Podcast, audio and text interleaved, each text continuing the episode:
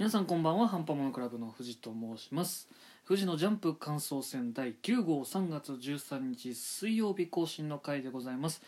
この番組は僕ハンパモノクラブの藤がラジオトークというアプリを使って基本的には今週のジャンプの感想を話していこうという番組でございます。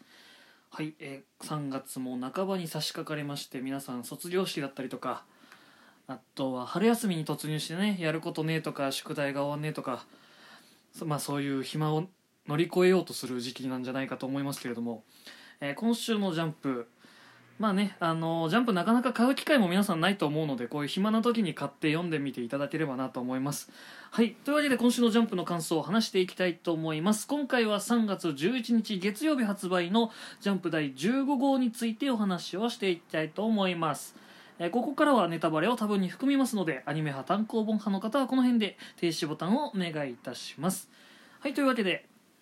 えー今週のジャンプ関東からまず新連載ですね「神尾結は神尾結衣」という、えーかなりですね読みづらいタイトルの今回の新連載なんでございますけれども、えー今回の新連載はですねぬらりひょんの孫。皆さんあまあアニメとかもやってたんで覚えてる方も多いんじゃないかと思いますがこちらの作者さんの新連載でございます。まあ、ぬらりひょんの孫の後にイリーガルレアっていうちょっとあんまり皆さん読んでなかったんじゃないかと思いますが吸血鬼の話なんかもやってたので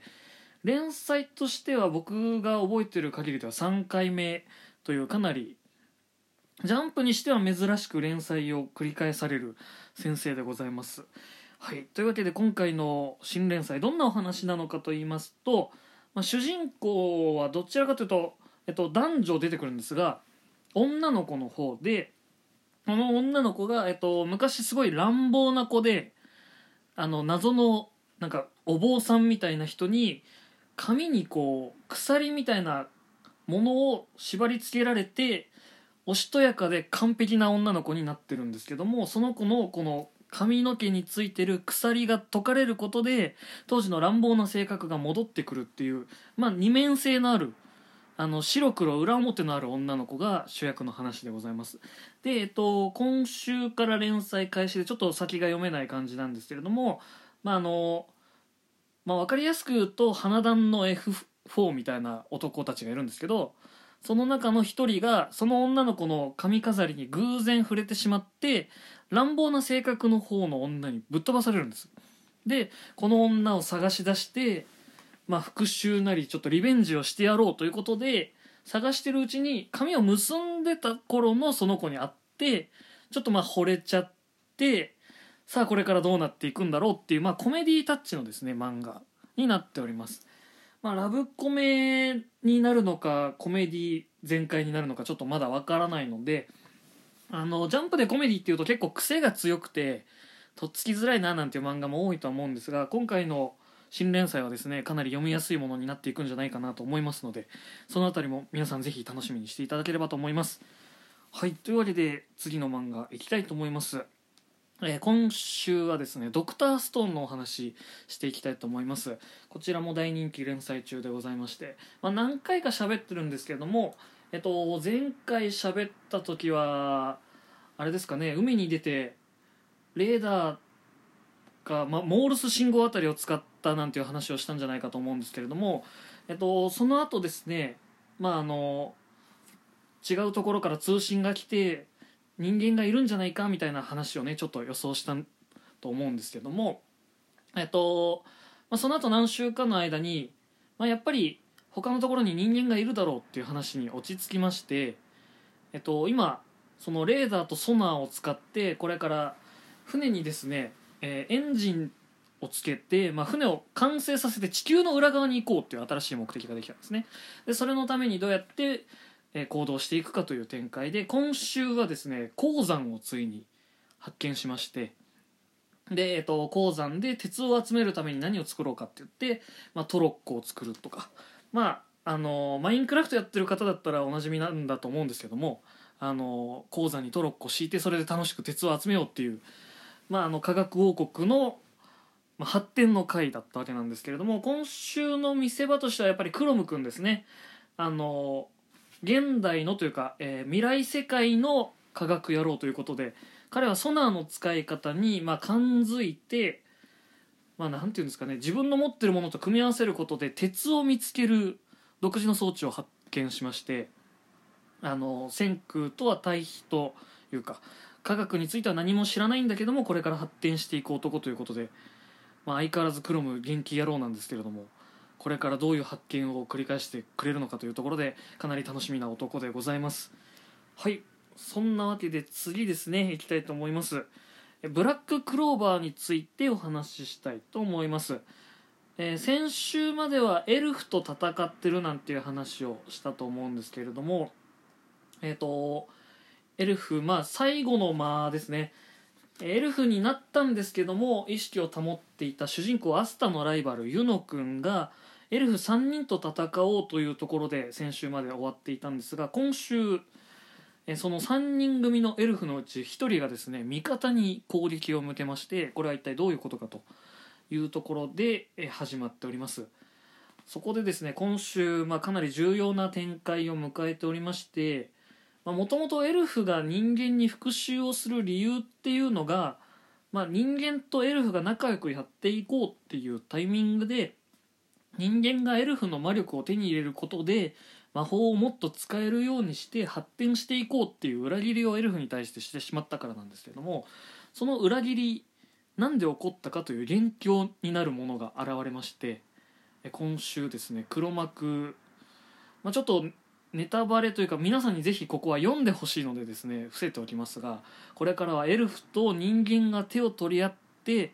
そいつを倒していこうという展開になるんじゃないかと思います、まあ、主人公のアスタの魔法っていうのもですねエルフ側でも人間側の魔法でもないものということなのでちょっと出自がわからないものだったんですが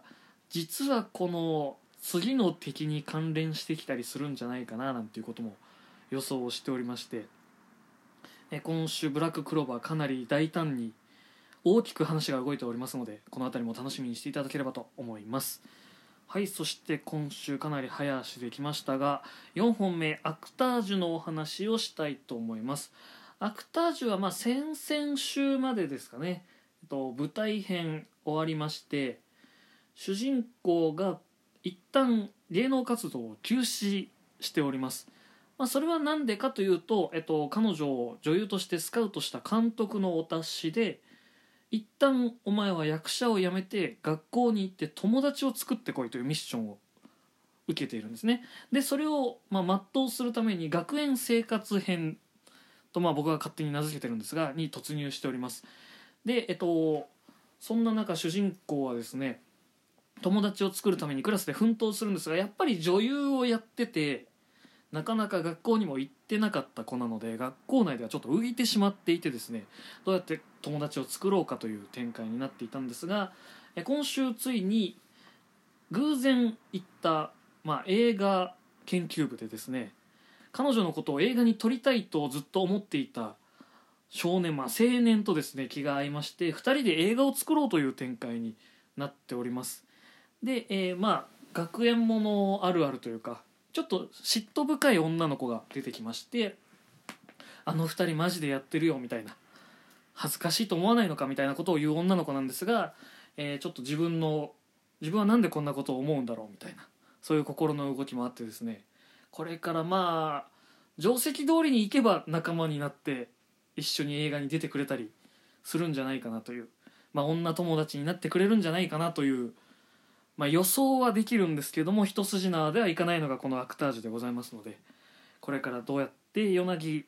ケイちゃんが友達を作っていくのかというところを皆さん楽しみにしていただければと思います。はいそんなわけで今週の富士のジャンプ感想戦だったんでございますけれども皆さんいかがでしたでしょうか、まあ、かなりちょっとね早口で喋ってしまったんですが今週はそうですね全体的にジャンプ総括としては、まあ、つなぎというよりはこれから大きく跳ねるために一旦皆さん仕込みに入ったなという時期でございまして4月の新年度新生活というタイミングで皆さん大きな爆弾をですね投げてくれるんじゃないかと思いますのでその辺り楽しみに皆さん、えー、ジャンプを毎週毎週読んでいただければと思います。はいそんなわけで、えー、今週は「3月11日月曜日発売のジャンプ第15項のお話をしてまいりました。はい、でまあ、えーいつも通り宣伝なんですけれども3月15日金曜日ですね「ハンパモノクラブ」の本放送。今回はまあ若者言葉というか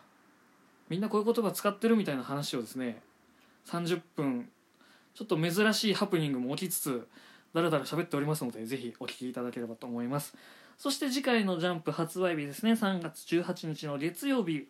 やすの勝手に一コマ。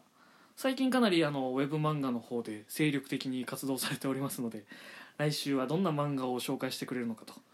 まあねそういうことを言ってると急に映画を振ってきたりもするのでそんなやすさんの気まぐれにやすさんの勝手さにお付き合いいただければと思います。それでは、えー今週の富士のジャンプ感想戦第9号でございました。皆さんまた来週お会いしましょう。ジャンプを読んでお待ちください。